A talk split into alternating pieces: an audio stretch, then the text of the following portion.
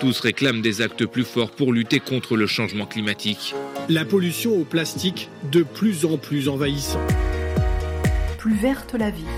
Comment des habitants de notre région, entre Berry, Centre-Val de Loire ou Poitou-Charentes, agissent pour répondre aux défis climatiques? Un podcast du groupe La Nouvelle République. Être résilient le plus possible. Pourquoi c'est si compliqué de bien manger? Aujourd'hui, il est urgent d'agir. Circuit court, euh, devenir des éco-citoyens. Appel en cours. En communication. Porte ouverte.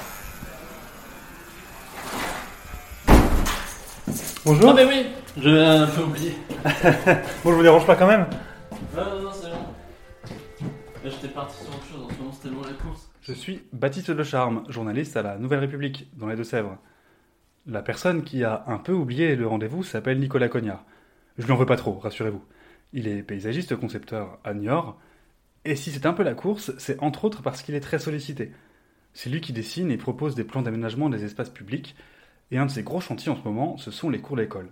Il dit qu'elles sont carcérales. Il vous expliquera pourquoi. Et donc, il y ajoute beaucoup de verdure. Son métier, par nature, incite au changement, parce qu'il doit être compatible avec le climat qui évolue, mais aussi parce qu'il rend les espaces publics plus vivables. Allez, rendez-vous dans son bureau. Je suis paysagiste euh, DPLG, donc on dit euh, paysagiste concepteur pour euh, comprendre un peu le terme vis-à-vis de, du métier d'entrepreneur paysagiste qui n'est pas tout à fait la même chose. On est euh, comme euh, les architectes, mais on ne travaille pas sur le bâtiment, on va travailler sur les extérieurs. Mais on va faire le même rôle, concevoir et suivre le chantier par la suite. Et donc depuis combien de temps vous exercez alors je suis installé à Niort en 2000, fin 2013. Je me suis mis à mon compte en 2010 sous le nom de Scape, euh, qui est en fait un, un, peu un diminutif de landscape, qui veut dire paysage. Et, euh... et donc c'est un métier qui a intrinsèquement en fait qui est lié à l'environnement. Euh... Oui complètement. On est alors c'est un, un métier. On est dans l'aménagement, mais euh, il y a différentes manières d'aménager et puis plus ou moins végétal. Et notre notre ambition c'est de d'installer un maximum de végétal dans nos espaces, dans nos paysages, et euh, pour euh, améliorer euh, la qualité de vie, soit au travail, soit dans les villes, soit dans notre, tous les espaces du, quotidien. Ça peut être y compris dans, les jardins, mais pour nous, c'est un peu plus rare de le travailler.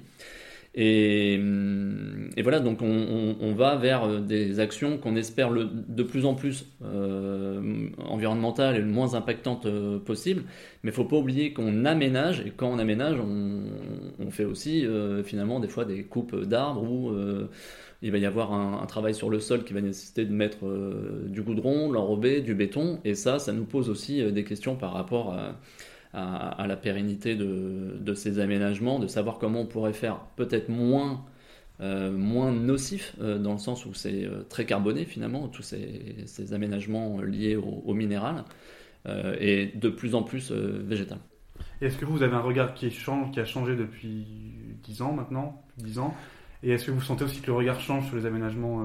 Oui, alors là, on, parle beaucoup de, un peu plus de nos métiers. Alors on n'est que 4000 à exercer en France, donc on a toujours l'impression que c'est la ville qui fait. Euh, mais depuis qu'il y a euh, un, peu cette mode, on pourrait dire, mais euh, ça va dans le bon sens, de la ville verte, de plus de présence euh, végétale, on parle peut-être un petit peu plus de, de nos métiers. Euh, est-ce que c'est de plus en plus mis en lumière? Bah, Il y a ces questions de dérèglement climatique. Donc maintenant, on, on change un peu nos, nos palettes végétales. On a des végétaux qui étaient un peu plus au sud, qui vont effectivement remonter euh, petit à petit. Je prends euh, le micocoulier, euh, qui est assez typique du sud. Nous, on en plante maintenant de plus en plus, des sophoras, etc. Donc on regarde bien pour que ça soit lié à ce dérèglement climatique, pour qu'on ait des arbres pérennes. Et puis on, on essaye aussi de faire en sorte que nos actions elles soient euh, le moins impactantes pour l'environnement, comme je disais tout à l'heure, euh, on aménage, mais on se pose maintenant des questions sur euh, comment, comment pratiquer nos métiers avec le moins d'impact possible sur, sur les déplacements de matériaux, sur la qualité de la terre végétale. pas forcément tout remplacer, voilà, il y, y, a différentes méthodes. On entend beaucoup justement, il y a pas mal d'architectes qui se posent la question de réutiliser des matériaux locaux, de la pierre, du, bois. Est-ce que c'est aussi une réflexion que vous avez? Oui, le, le réemploi euh, au niveau du bâtiment, euh, ça euh, est, est maintenant euh, de plus en plus mis en œuvre. On parle plus de démolition d'ailleurs, on parle de déconstruction. On le met en œuvre d'ailleurs là sur un projet à Niortec avec les architectes de Créature et de, de Victor Architecte.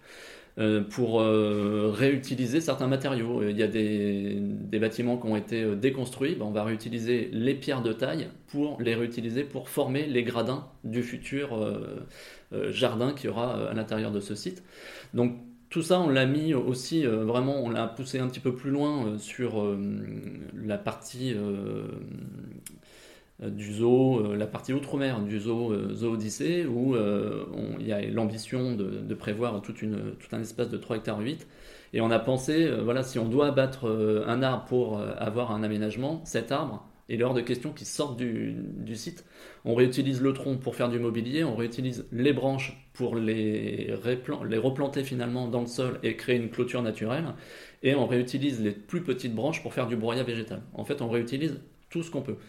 Et puis euh, un maximum de, travail avec des mobiliers plutôt orientés sur le bois brut, euh, stockage de, de CO2, euh, pour éviter d'importer des, des mobiliers qui pourraient venir d'Espagne, de Roumanie, etc. Donc essayer aussi de minimiser les peut-être de faire un peu moins pour faire pour faire mieux et plus écologique de moins de transport moins remplacer la terre donc dans notre action on essaie de plus en plus de penser de penser à ça et ça bouleverse un peu nos la méthodologie qui était euh, classique hein, dans, les, bureaux d'études et y compris dans les entreprises, parce qu'on fait vraiment du cas par cas, c'est presque du jardinage de la ville, euh, où il va falloir, comme tout beau jardinier euh, sait récupérer l'ensemble de ses matériaux dans son jardin et, le mettre au compost, là il faut un peu avoir cette même réflexion, mais sur une échelle beaucoup plus, beaucoup plus vaste, et c'est ce qui rend la conception plus complexe, mais aussi avec un challenge qui est assez intéressant en se disant bah, je vais certes aménager, certes il y aura... euh, bah, une dépense de, de- de carbone, etc. Mais plus ça va, plus c'est euh, surveillé, même labellisé et, euh, et contrôlé par des bureaux d'études. euh. Il y a d'autres projets comme ça qui sont un peu emblématiques de, ce, de cette prise de conscience, enfin de ce changement et puis de, ce- de cette réappropriation un peu de l'espace? Dans la déconstruction, dans... Que vous menez, je sais pas, qui pourrait être un peu. Il y a bah, les cours d'école. Oui, ça c'est un sujet qui, est, qui est vraiment emblématique parce que c'est en plein boom. Euh, c'est une démarche qu'on a menée nous dès 2019 euh, pour essayer déjà de sensibiliser. Avec le CPIE, on avait été... euh, Le CPIE, c'est. alors c'est un, j'ai jamais le- la définition de l'acronyme, mais c'est une, une, une organisation qui fait de la sensibilisation à l'environnement pour, pour tout public, mais surtout les enfants.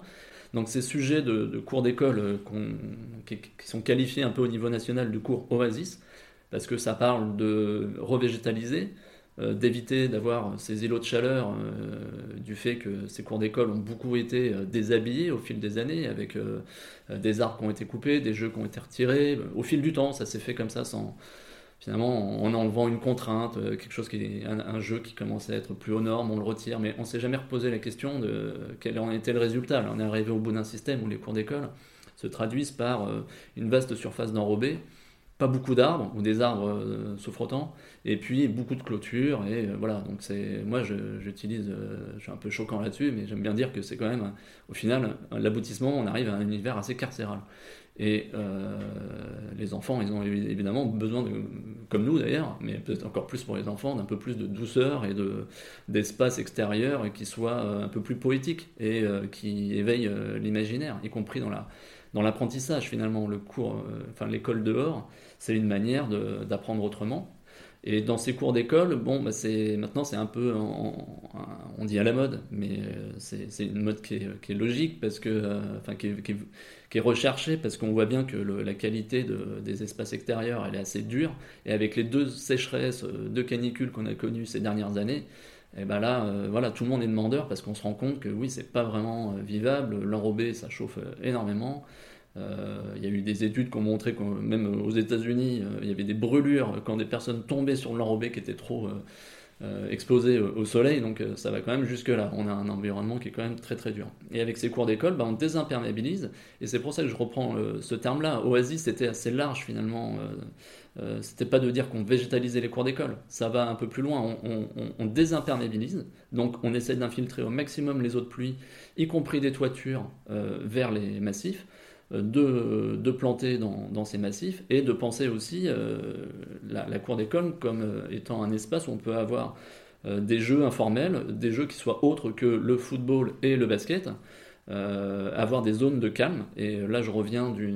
Hier, j'étais à un atelier participatif pour l'école Wilson à Saint-Mexan. Euh, les enfants, c'est eux qui ont co-conçu sur maquette euh, le, projet. Après, on a beaucoup de travail à faire. hein. Il y a des choses euh, techniques et puis des choses à re-questionner.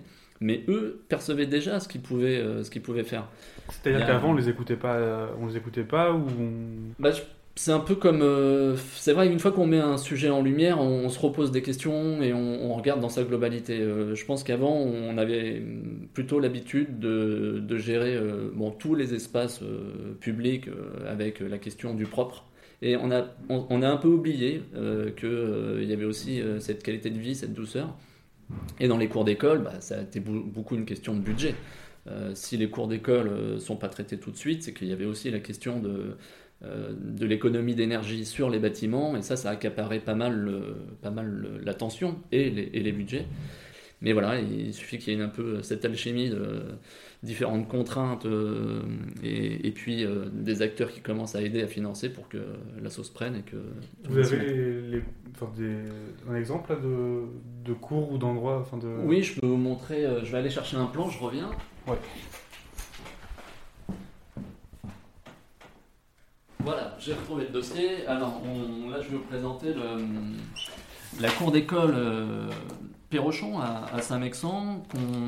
Les travaux sont en cours, euh, bientôt finalisés. Euh, et on voit là, dans ces deux carnets que je vous présente, euh, c'est les, les ateliers, comment ils ont pu être menés pour interroger finalement les, les enfants. On voit ici la photo de, de l'existant où on, on avait toute cette surface enrobée et les terrains- le terrain de foot qui prenait toute la place de, Mais ça y est, de la cages de but. Voilà, et en fait les enfants, ils ont, quand on, les a interrogés sur la maquette, ben, ils ont compris que quand on, pouvait, on voulait se déplacer, ben, on était vite gêné par le terrain de foot, on se prenait les, ballons euh, dans la figure. Et ben, ils ont proposé spontanément de réduire la, taille du, terrain de foot.